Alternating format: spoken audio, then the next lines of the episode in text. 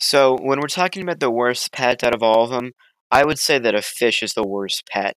Just because, um, a little fish just sits in his bowl all day and it does nothing. If you have a dog, you can go on a walk with it, you can play with your dog. If you have a fish, like, what are you gonna do? Play with the fish? And like, nah.